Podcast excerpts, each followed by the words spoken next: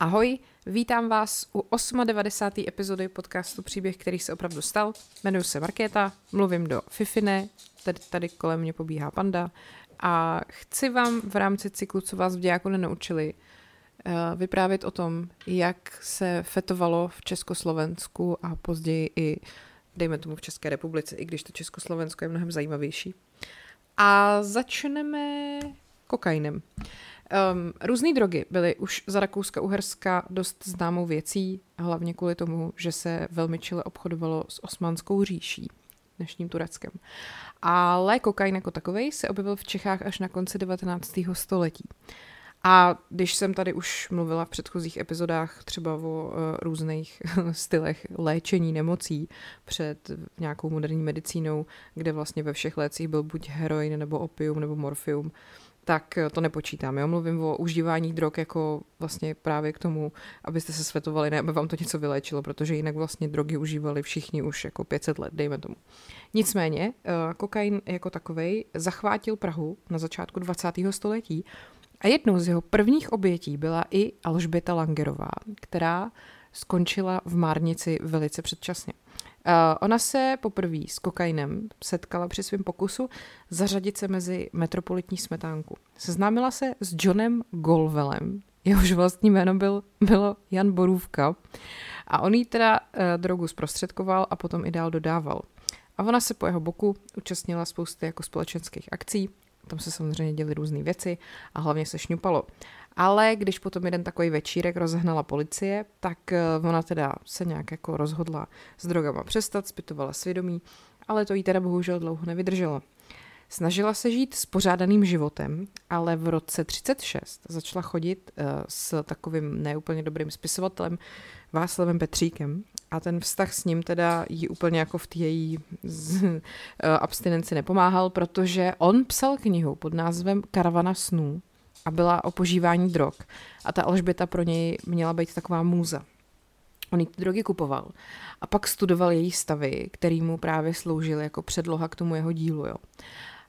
Uh, ona měla pocit, že se jí splnil sen, protože on jí bral do té jakože vysoké společnosti a ona se potkávala s tehdejší uměleckou špičkou té doby a navíc uh, o ní byl zájem i jako o fotomodelku.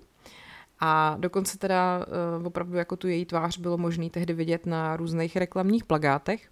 Jenomže ta droga jí postupně začala dost ovládat život a ona teda se stala takovým tím klasickým feťákem, který je schopný udělat prostě cokoliv pro další dávku. A to se jí teda bohužel stalo i osudným. 29. března v noci na 30. března 37 s jejím bezvládným tělem ten Václav Petřík přiběhnul do sanatoria, kde ji teda nechal a zase utek pryč. A ty doktoři se jí teda pokusili přivést jako zpátky k životu, ale ona už byla několik hodin po smrti. A v tom v těle jí teda našly známky kokainu a v kabelce pak prázdnou tubu od léku, která v sobě taky nesla stopy uh, toho samého bílého prášku. No a pak teda policie rychle zjistila, že se jedná o tu jakože holku z plagátů, tu Alžbětu Langerovou a že teda poslední svoje chvíle strávila ve společnosti toho Václava Petříka.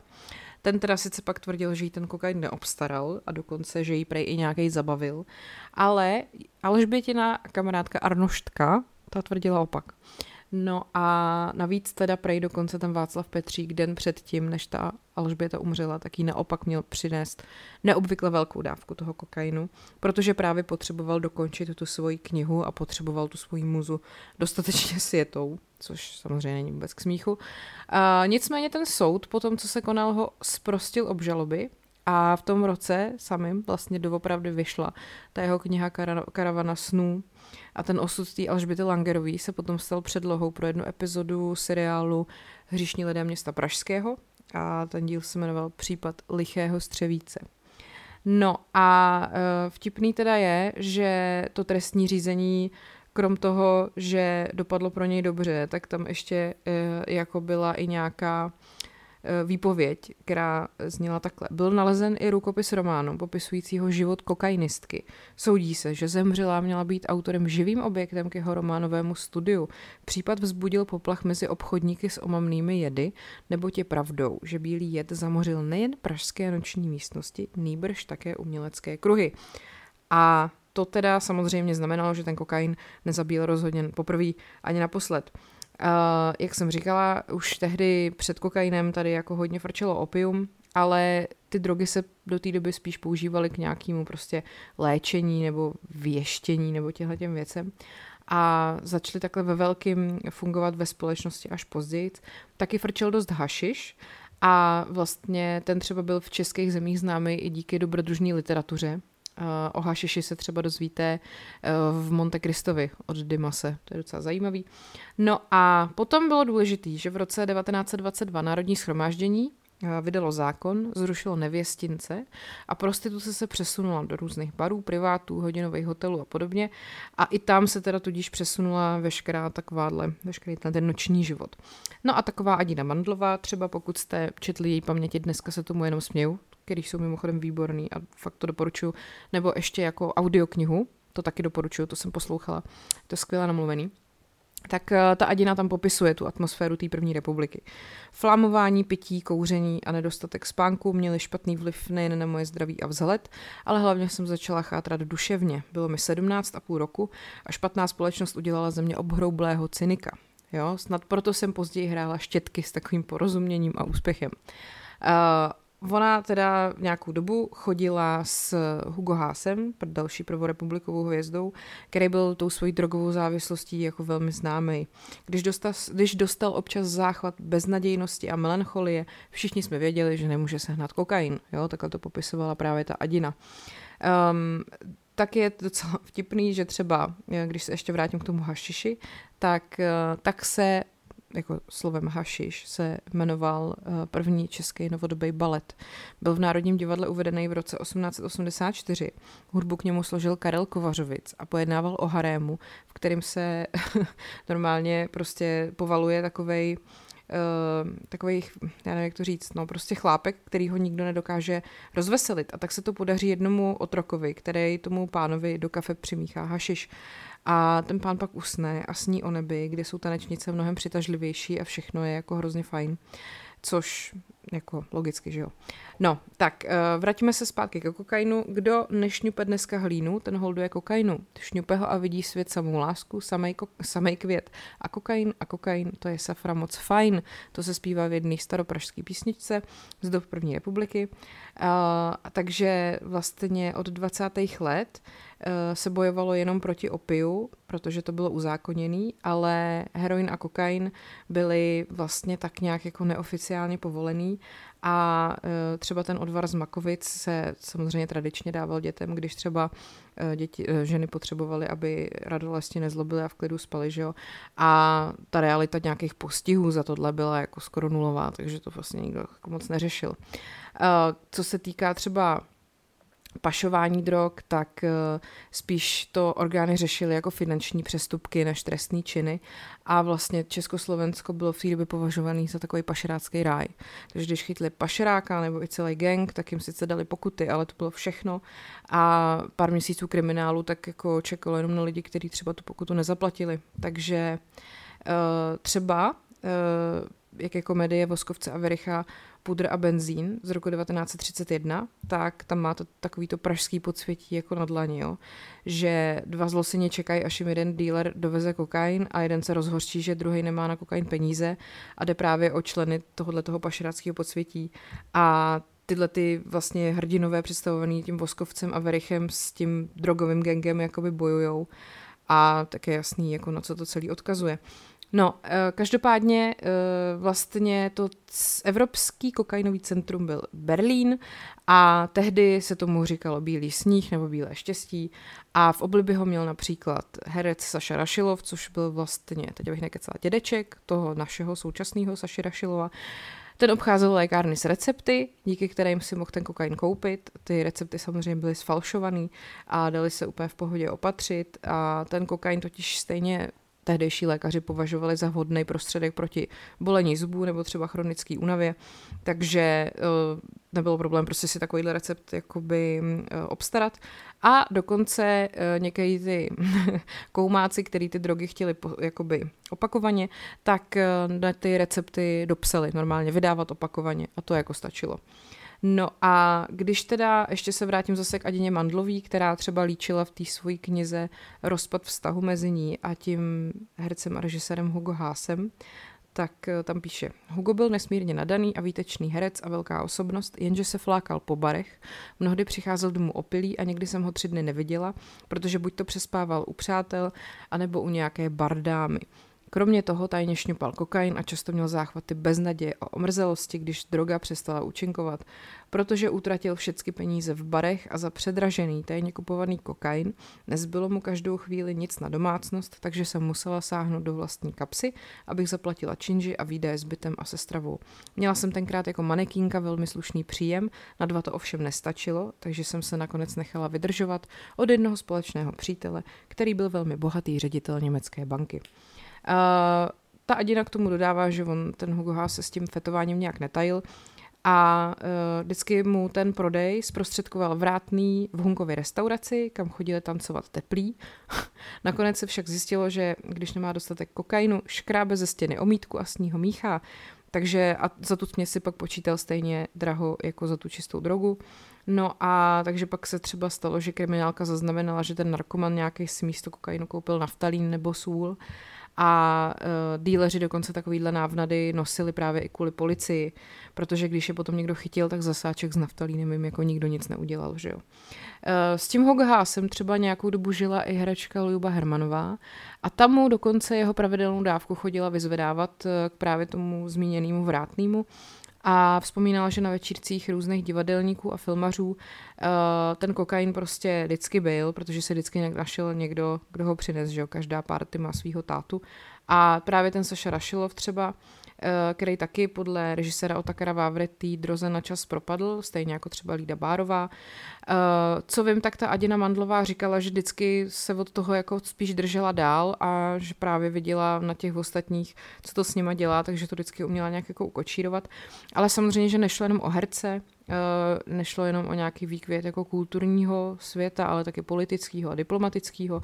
Tom kokainu holdoval třeba Jan Masaryk, který měl rád jako i další, řekněme, radosti života.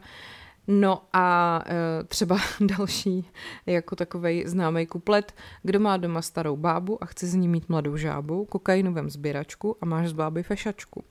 E, nebyla to vlastně radost jenom těch vyšších vrstev, ale ve velkém ho šňupali a štířili i tanečnice v kabaretech, protože prostě jako na to měli. Eh, po nich si kokain oblíbili taky prostitutky a celý jako československý podsvětí. Takže ve 30. letech se i v zahraničním tisku ve velkém objevovaly zprávy, že Praha je centrem pašeráků, který dováželi prostě kde co, včetně toho kokainu, ukrývali to do pneumatik aut, do falešných knih, do bot, nebo třeba taky do žaludku velblouda. Jo, to se jako opravdu stalo. A když to doproudilo do Čech, tak to pak proudilo i dál od nás na východ a potom spousta z nich ale uvízlo tady a v dobovém tisku se objevovaly titulky jako Bílý jet je v Praze a prodával se teda v těch nočních podnicích a v těch pajzlech, jako například eh, v jednom, který se jmenoval Jedová chýše. A oblíbili si ho teda nejen tanečnice a prostitutky, ale třeba i barmani a pak medici, nebo prostě lidi, který uh, ubíjela ta práce v kanceláři. A fakt šlo o jako desetitisíce lidí a začalo to být jako velký problém. No a co se týká třeba uh, ještě těch vzpomínek Aniny Mandlový, tak uh, vůbec jako když si to přečtete, tu knížku nebo poslechnete, je to jako výborný průvodce i nejen po jako drogovém životě tý takový tý prvorepublikový bohemy, ale i o nějakým jejich jakože sexuálním životě, protože tam se nikdo nic jako moc neupejpal a nestyděl. A já si pamatuju, když jsem byla na prohlídce s Prahou neznámou, která právě byla o podnicích za první republiky, tak jsme chodili po Václaváku a ten průvodce nám ukazoval ty místa, vlastně dneska jsou to všechno už jako v obchody, ale takový ty prosklený první patra to všechno byly jako podniky, kavárny nebo bary nebo tančírny a že to třeba fungovalo tak, že jste jako do jednoho baru šli jako do takový otevřený lví tlamy a tam jste skočili na takovou klouzačku a z té klouzačky jste vypadli do takového košíku, kde vás jako nějaký zřízenec v tom košíku odvez přímo jako do toho klubu, jo, takovýhle věci. A že teda, jak byli všichni jako skoksovaný, tak nikdo moc nespal, takže bylo normální, že jste třeba ještě kránu, cestou z toho baru, pokud jste byli bohatý a měli jste už auto v té době, což nebylo moc lidí, takže jste se nemuseli bát, že se pořádali nad ránem třeba závody aut těchto těch vopilejch lidí sfetovaných, jako na Zbraslav a pak zpátky a že policajti neměli šanci vůbec chytit, že jo, v tehdejší době. A taky, že potom, když jste jako skončili v tom baru, tak jste šli do automatu Koruna, což uh, byl takovej Vzniklo za první republiky, je to v tom obchodním domě Koruna, který na Václaváku stojí a byl to takový obrovský jako lahůdkový bar, který fungoval nonstop a tam jste se šli jako na snídat, dali jste si třeba chlebíček, pak jste mohli jít do takového podniku, kde vás jako znova dali do pucu, že vám vyčistili šaty, celýho vás tam jako znova na, nahodili jako účes a tak. A že ono se to jmenovalo, myslím, žehlírna nebo takhle nějak. Prostě vás jako znova obnovili a normálně pokračovali buď do práce nebo třeba na další večírek. Mimochodem ještě s tím automatem Koruna, ten pak jako fungoval i za uh, socialismu. Uh, třeba jestli jste viděli Jáchyma hoď do stroje, tak uh, to je to, kde pracuje ta uh, holka od toho, no víte koho, toho, toho Františka Koudelky. A e, přijde mi vtipný, že v automatu Koruna e, vzniklo třeba ruský vejce, protože to byl český vynález právě tam odsud, protože tam byly blbý skladovací prostory a jednoho dne tam začala plesnivě červená řepa a nějaký sledi, který byly dovezený z Polska a propadla i skladovací lhuta věc. A tehdejší provozář Josef Hliňák donutil tehdejšího šéf kuchaře Jiřího Tučnera, aby do bramborového salátu s majonézou nakrájel tu plesnivějící zeleninu, ryby a propadlý vejce uvařil na tvrdo. A zbrusunový název ten pokrm dostal i proto, aby jako bez těch zbyteč, bez zbytečných průtahů prošel tím schvalovacím řízením, že jo? Takže když se řeklo, hele, bude to mít ruský vejce, tak s tím nikdo neměl problém. A pak se to teda rozšířilo a dostalo se to i do jako středoevropských kuchařek a dneska už se to snad nedělá z plesnivý červený řepy, ale takhle to prý vzniklo. No, tak eh, to byla jenom taková odbočka.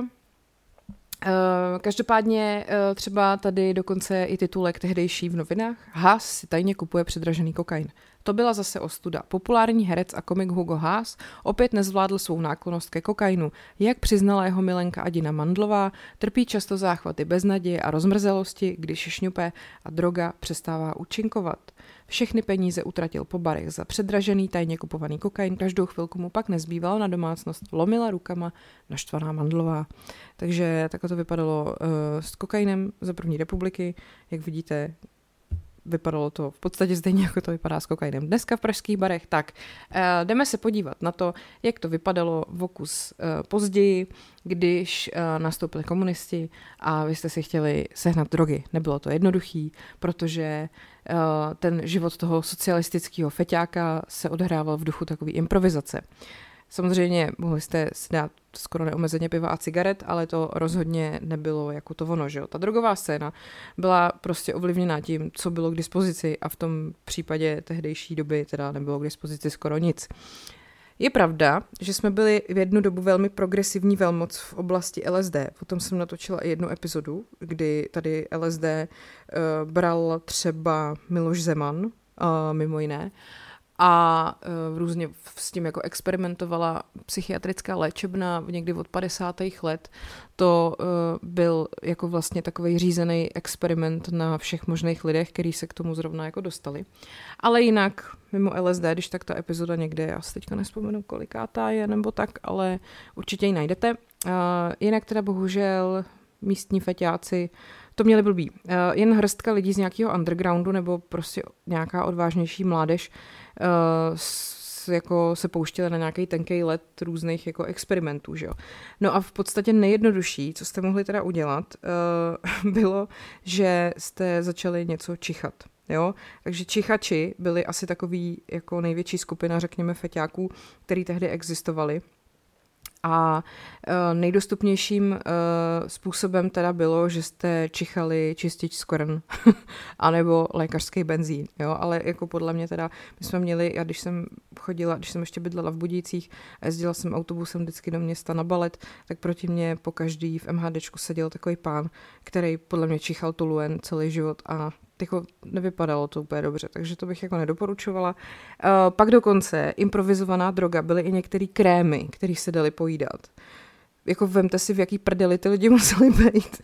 Jaký, jak strašná doba to byla, když lidi byli ochotní jíst krém nebo čuchat čistič skvrn, aby, a, a pak se třeba cítili líp, než se cítili v normálním životě. Jo. No, eh, když potom někdo měl třeba známý v lékárně, tak mohl získat nějaký teda už jako trošku lepší věci, nějaký látky, které způsobovaly psychotropní nebo jako uh, uklidňující nějaký účinky měly, třeba takový psychoton, ten už to má v názvu, že jo, nebo ale kdo neměl předpis, nebo prostě kamaráda, tak se k takovýhle lékům nedostal. Další varianta samozřejmě byly nějaký jako léky, které uh, ještě byly na bázi amfetaminu, uh, což byl kromě toho psychotonu ještě jeden, který jsem teď zapomněla, jak se jmenoval. Každopádně pak tam byl ještě Dolzin a Novopon, to fungovalo jako opiáty. Pak oblíbený byl taky fenmetrazin, ten měl nějaký stimulační účinky. Všechno to bylo na předpis, jak jsem říkala, takže buď prostě známý ve zdravotnictví nebo vykrást lékárnu. No a pak samozřejmě byl fenomén jako vyrábět si nějaký drogy své pomocí. No a v tomhle ohledu teda krom toho LSD eh, fungoval nebo královal pervitin. Protože koncem 70. let si jistá skupinka studentů našla několik vlastně chemických patentů, ze kterých šlo vyčíst, jak drogy vytvořit v domácí laboratoři. A těma ústředníma postavama tady toho byl Jan Malý a taky Pavel Gregor a vlastně vyráběli pervitin za improvizovaných podmínek. Uh, nejdřív se jim podařilo ten pervitin uvařit eh, v tekutý podobě, ale později se jim podařilo to přetvořit do krystalické podoby. A uh, vlastně potom o tom ještě budu mluvit jako do detailu. Pak v 80. letech tady rostla obliba konopí. Ta semínka, který, ty semínka, které tady byly, se sem dostaly třeba ze Sovětského svazu nebo opravdu jako velmi vzácně z Amsterdamu. To samozřejmě vůbec nebylo jednoduchý. No a e, když se teda konečně už dostanu k tomu pervitinu, tak e, to si myslím, že je jako úplně neuvěřitelný příběh. Ten Pavel Gregor měl jako dítě, on byl takový dítě ulice, a měl takovou, řekněme, zrychlenou školu života. Jo? Jeho první cigareta, e, první cigaretu vykouřil už v pěti letech. A když slavil osmý narozeniny, tak s kamarádem Frantou pili ananasový punč a třešňový víno. A potom eh, v osmé třídě spolužečka Eva právě přinesla čistič skvrn nebo nějaký lékařský, lékárenský benzín a tak vlastně začalo jejich jako čichačský období. Jo. On k tomu říkal, měli jsme bunkry a skvoty, kam jsme chodili po vyučování, vždycky jsme nalili ten benzín a načuchali jsme se. Já jsem měl různé halucinace, někdo nás honil, pronásledoval například dravá zvířata, dinosauři a podobně. A ty přeludy byly jako někdy fakt realistický. Byl jsem načuchaný a zdálo se mi, že mi vypadlo pravé oko. Spadlo mi na dlaň, já na to koukal a upadlo mi na zem. Když jsem ho chtěl sebrat, tak jsem si to oko rozšlápl, že to je hrozný. No a s hrůzou se obrátil na kamaráda Frantu a říkal mu, Franto, mám tady něco a on si myslel, že jsem špinavý, tak se podíval a říkal, ne, nic tam nemáš. Až když to vyprchalo, tak jsem zjistil, že oko mám. Byl to ale tak hnusný zážitek, že jsem to víckrát nechtěl opakovat. No nic, tak uh, přestal čuchat a začal vyrábět pervitin. Uh, ono teda nutno říct, že to s ním dopadlo jako až neuvěřitelně dobře. On funguje jako terapeut a je jedním jako z posledních pamětníků takový první feťácký generace v Československu. Protože samozřejmě většina jeho tehdejších partiáků ten sebedestruktivní styl života nepřežila. Uh, ty drogy totiž jako zabíjely i v jeho rodině ale jeho samotného asi zřejmě, uh, mimochodem se to stalo teda 2. ledna 98, což je na den přesně od teďka zpátky 23 let.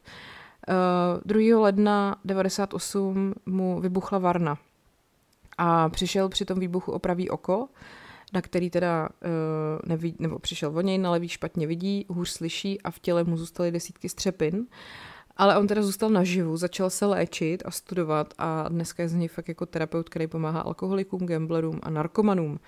Ehm, ten pervitin poprvé zkusil ze zvědavosti a vlastně těch posledních 8 let před tou explozí eh, to dával dohromady pětkrát denně jehlou, teda samozřejmě. A sám k tomu říká, že už by to jako nikdy nechtěl prožívat, no ale tak jak to celý bylo, že jo. E, poté, co teda přestal čuchat čistič skvrn, je to přijde strašně vtipný, tak eh, vlastně začali experimentovat eh, s drogama v takové partě mániček, jako v 70. letech. On k tomu říká, vrátil jsem se z učení těsně před 18. rokem, kamarádi se rozutekli po světě, takže jsem se cítil osamělý. K tehdejší atraktivitě navíc patřilo náležet k nějaké partě nebo gengu. Uh, jelikož jsem bydlel poblíž známých pražských restaurací u fleků a u zpěváčků, začal jsem tam docházet mezi poslední zbytky hippies. Jednou jsem slyšel, že schání léky, tak jsem jim nabídl, že jich máme doma hodně. Máničkám se rozzářily oči. Máma byla zrovna v lázních, takže byl u nás velký mejdan a vyjedli nám lékárnu. No a samozřejmě tenkrát, jak jsem říkala, tam prostě tady nebyly drogy, jako jsou dneska, takže oni zkoušeli všechny ty možné opiáty, jako ten Dolzín a Novopon.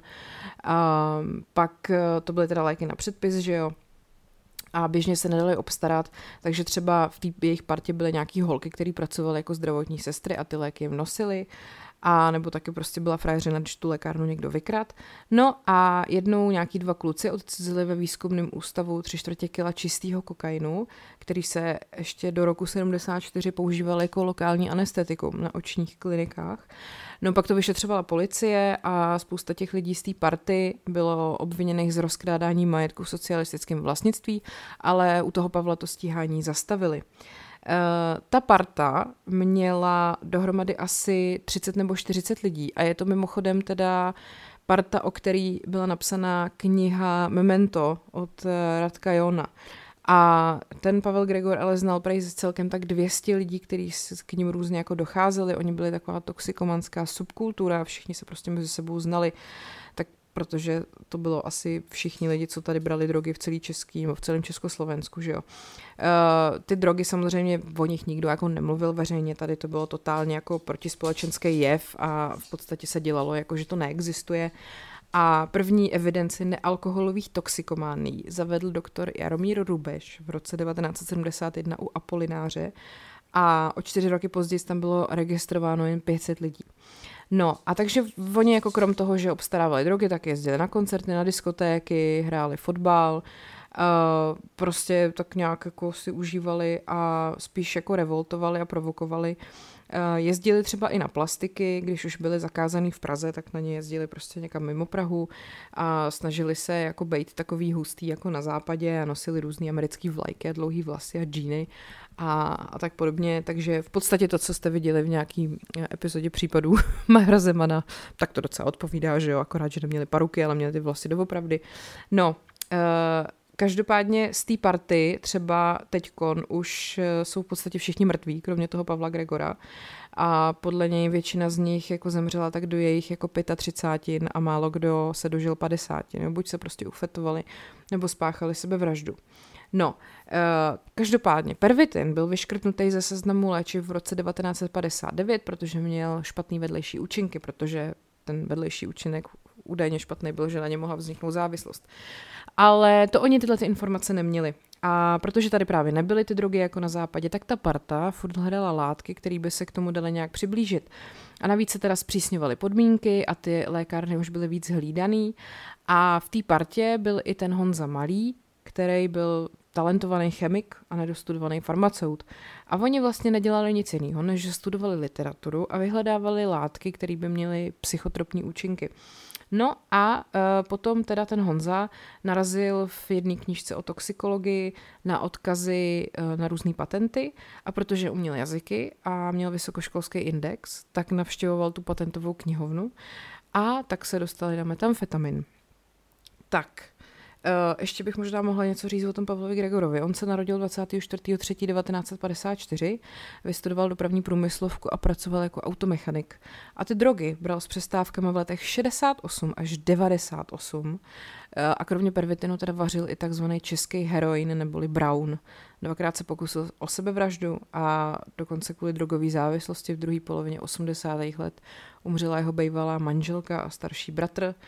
A teď se zase vrátíme zpátky. Takže ten uh, Honza Malý, uh, jeho kamarád, uh, vlastně spolu prošli nějakých 42 patentů a on z toho vytvořil čtyři, který se dali dělat v domácích podmínkách. On je buď jako ofotil, nebo je prostě odnes a pak to v praxi zkoušeli. Takže postavili varnu velkou 2x2 metry. A to bylo v letech 78 až 80. A nejdřív vytvořili rostok, který se pil, A když teda to jako zkusili, tak prej když, se, když by se to udělalo špatně, tak to jako pálilo a mělo to projímavý účinky, tak potom ten Honza nějak našel způsob, jak to různýma chemickými postupama převést do správné jako čistoty a do krystalické podoby. No, ale ten Pavel Gregor byl teda vyučený automechanik tak eh, ten hold byl samouk a hodně se toho naučil od toho Honzy. A poprvé teda pervitin v krystalické podobě zkusil v roce 1980. A působilo to na něj jako povzbudivě, že to nebylo vůbec špatný, že prostě příliv energie, nemusel jako spát ani jíst a člověka to jako rozpovídá, prostě filozofuje a, a tak dále a tak dále. Eh, ten eh, jeho kamarád Honza teda mimochodem uh, už taky samozřejmě není naživu, ale ten se teda neufetoval, ten se upil k smrti. Každopádně při výrobě toho pervitinu je třeba jediná surovina a to je efedrin, takzvaný pravotočivý. A ten se získával buď z léků, nebo asi do dneška získává, který efedrin obsahovali, což byly třeba kapky proti kašli solutan, nebo některý lidi z party se nechávali eh, zaměstnávat eh, v Rostokách v takzvaný efedrince, což byla farmaceutická společnost eh, nedaleko Prahy a pronášeli ho ven. No, pak zkoušel ten efedrin získávat i z rostlin, třeba z chvojníku obecného, takzvaný efedry vulgaris, ale ta obsahovala jen 3% toho efedrinu, takže ten zdroj z toho solutanu, nebo přímo čistý efedrin z té jako fabriky byl jednodušší, že jo. No, Uh, a teď, jak se to vlastně rozšiřovalo dál? Ten metamfetamin až do 1.1.85 nebyl na seznamu uh, zákona o omamlených látkách a jedech, takže vlastně oni neporušovali žádný zákon a lidi, kteří to uměli vařit, to vždycky pak naučili někoho dalšího, takže třeba v létě za nima přijel někdo z jihu Čech, někdo z jihu Moravy, naučili se to a takhle se to jako rozšiřovalo dál. Uh, No a uh, vtipný je, že se za ten pervitin tehdy neplatilo. On k tomu ten Pavel Gregor říká, že za drogy se začalo většinou platit až po roce 89 a že v té partě to u nich spíš byly nějaký třeba protislužby. Takže třeba prostě kdo přines chemikály nebo různé suroviny, tak dostal potom půlku z toho, co se vyrobilo a druhou půlku ten, kdo to vyrobil. No a tím, že ten pervitin nebyl do roku 85 zakázaný, tak eh, jako sice policajti měli třeba hlášený nějaký byty, kam jezdili pravidelně to kontrolovat, ale vlastně ani ne tolik kvůli drogám, ale spíš prostě jim šlo o nějaký třeba krádeže nebo nějakou jinou trestnou činnost. Vždycky přijeli, zkontrolovali občanky a zase odešli a pak třeba objevili někoho, kdo je, kde je jako hledaný nebo tak. Takže uh, prostě vlastně ty drogy tako, jako takový je moc nezajímaly. A třeba jeden kamarád takhle z té party měl po tátovi obrovskou vilu na Santošce a tak tam se prostě pohybovalo 30-40 lidí a policajti tam vždycky dvakrát týdně přijeli zkontrolovat, co se děje a zase jako odjeli. No, eh, Každopádně ještě, abych to uvedla na pravou míru, tak ten metamfetamin poprvé vyrobil v roce 80, 1887 japonský chemik Nagai Nagayoshi a potom ve 30. letech minulého století byl patentovaný v Německu a používalo se to původně k léčebným účelům. Uh, za druhé světové války to potom na povzbuzení brali třeba německý parašutisti nebo japonský kamikaze a pak se od toho upouštělo postupně ve farmacii. No, uh, nicméně teda v Česku nám to tak nějak jako zůstalo, protože my jsme stále jedním z největších producentů pervitinu v Evropě a uh, ta masivní poptávka třeba ze Spolkové republiky Německo stále nabývá na síle a děje se to i jako z Rakouska a pak třeba i v Polsku. A ve Slovensku, jo, co k tomu třeba uvádí Národní protidrogová centrála. No a velkoobjemovou výrobu obstarávají hlavně teda větnamský zločinecký skupiny, který eh, zvyšují kapacitu varen stále. To je jenom tak jako aktuální situaci. Ještě mi přijde zajímavý, že eh, v roce 2010 vzniknul film Pico, který právě je vlastně o životě toho Pavla Gregora. Hraje ho tam Rostislav Novák a e, vlastně je tam i postava skutečného policisty Zdeňka Zavázela, se kterým se ten Pavel Gregor postupně zpřátelil. A e, potom, že prostě k sobě nějakým způsobem jako našli cestu, že ten Gregor sice dělal věci, které dělat neměl, ale e, že se k sobě prostě chovali jako pěkně a nikdy na sebe neudělali žádný podraz, to mi přijde zajímavý. No a on potom na konci 70. let měl nějakou šestiletou pauzu, kdy drogy nebral. A to prej pro něj bylo jako úspěšných 6 let, začal sportovat, šermoval v tělovýchovné, v tělovýchovné jednotě Braník Praha, pak šel na vojnu a vyhrál dokonce armádní chemický pětiboj a stal se nejlepším chemickým průzkumníkem třetího západního okruhu. No a pak se vrátil z vojny a drogy šly jako mimo něj a pak ale se oženil a vzal si dívku, která patřila k takové té společnosti u zpěváčku v jedné té hospodě, narodil se jim syn a pak on zjistil, že ta jeho žena ty drogy bere tajně a spadnul do toho zpátky. A ta jeho žena potom kvůli drogám právě zemřela a Uh, vlastně, ale až vlastně po té, co se rozvedli teda, takže on už v tom ani jakoby neměl nějaký vliv nebo tak. No a on potom sám začal vařit pervitin v roce 1987 a vyráběl to vlastně jenom pro svoji potřebu, ale samozřejmě, že jako když bral, tak i dal někomu jinému, kdo prostě zrovna chtěl. No a uh, potom uh, vlastně uh, už nějak přichází to ten moment, kdy uh, mu to vybuchlo. Teda on ještě předtím byl trestaný, nějak ve vězení za výrobu a držení drog. Byl dvakrát v roce 89 a pak v letech 95 a 96. A dokonce doma ani v práci dlouho nevěděli, že on ty drogy bere, jo? že ta jeho rodina to zjistila právě až v tom roce 89, když šel do vazby. No a e, na začátku 90. let byl dva roky v takzvané toxické psychóze, k čemuž teda říká, že to byly nejšílenější dva roky života, že byl úplně jako mimo realitu, že vlastně nevěděl, co je skutečnost a co se odehrává jenom v jeho hlavě a byl to prostě šílený, eh, nebezpečný stav. Samozřejmě nejen pro něj, ale pro jeho okolí. No a v té době normálně chodil do práce a když jako se optali, jak to v těch stavech zvládal, těžko, ale šlo to. Pracoval jsem nepřetržitě až do roku 1993, to je prostě neuvěřitelný. No a té závislosti se teda zbavil až ve chvíli, kdy se šel léčit překvapivě. Ale furt dělal uh, stejnou chybu, že si jako myslel, že se z toho musí dostat sám ale je pravda, že prostě ten závislý člověk potřebuje nějakou odbornou pomoc, takže šel třeba na léčení a pak jako úplně změnil život, pak mu to chvíli vydrželo, ale pak se k tomu zase jako vrátil zpátky. No a potom teda, eh, když eh, byl na tom posledním léčení, tak tomu předcházel ten šílený výbuch. On manipuloval s chemickými látkami pod vlivem drog, udělal chybu a ten výbuch teda mu uh, vlastně sebral jedno oko, poškodil druhý a sebral mu zkus jakoby sluchu. Dva a půl měsíce byl úplně slepej a 200 stehů mu šili bez umrtvení, což asi museli kvůli té jakože závislosti.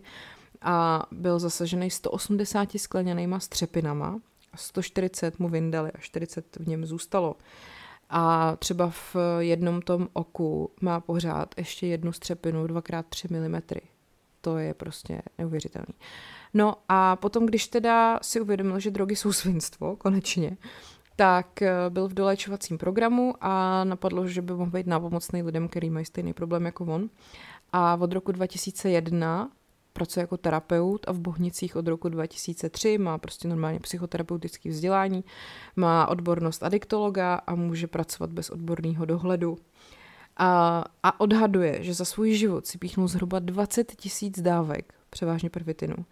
Uh, nicméně je fascinující, že uh, má normální tlak, zdravý srdce, má normálně jako funkční mozek, naprosto v pořádku.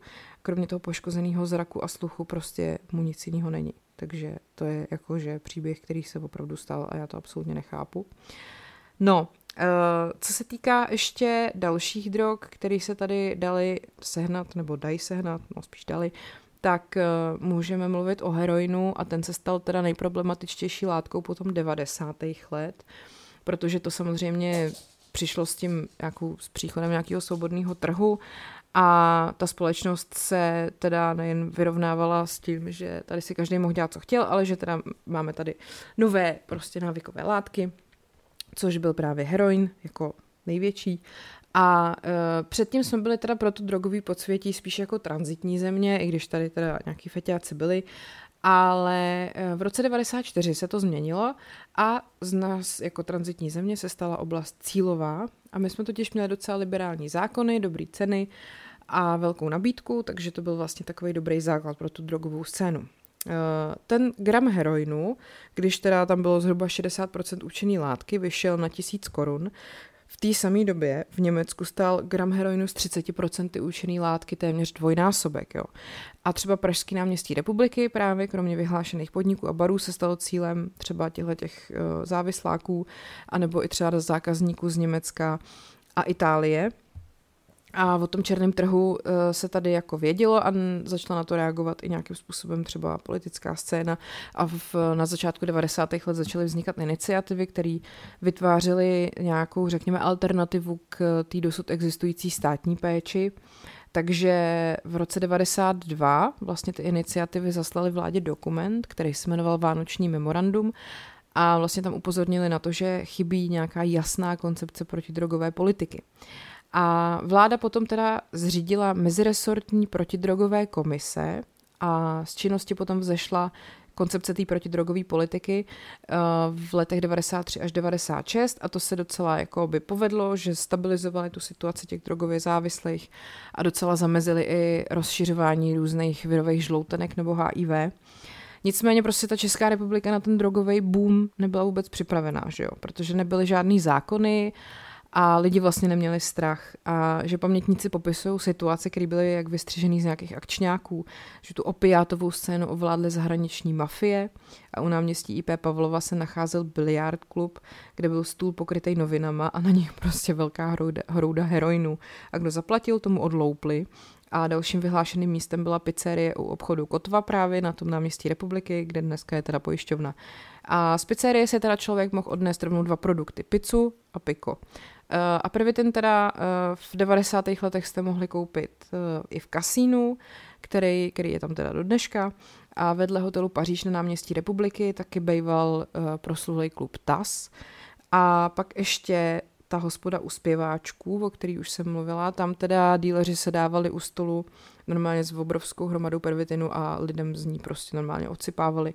No a pak taky fungovala distribuce drog uh, na bázi jako toho, že si to sdíleli lidi v menších partách, který jako se znali a právě za ty drogy, jak jsem říkala, se ještě před tou revolucí a chvíli po ní ani moc neplatilo. No, takže to asi by bylo tak jako všechno, no. Ještě bych vám tady mohla vyprávět o No a to už, to už není tak zajímavý. Takže já si myslím, že to možná takhle dost vyčerpávajících. 40 minut o drogách. Doufám, že se vám to líbilo. Děkuji vám za pozornost. Sledujte Instagram podcast Pribehy a můj Instagram paní Královna, nebo můžete jít na herohero.co lomeno podcast Pribehy a tam teď vyšly zrovna dvě epizody o historii alkoholu a historii tabáku a třeba i o osobnostech, které byly v podstatě non-stop nalitý, třeba taková matka současné britské královny, která se dožila 102 let, i když prostě denně pila úplně všechno. Tak, to je všechno, mějte se hezky, ať je váš život příběh, který se opravdu stal.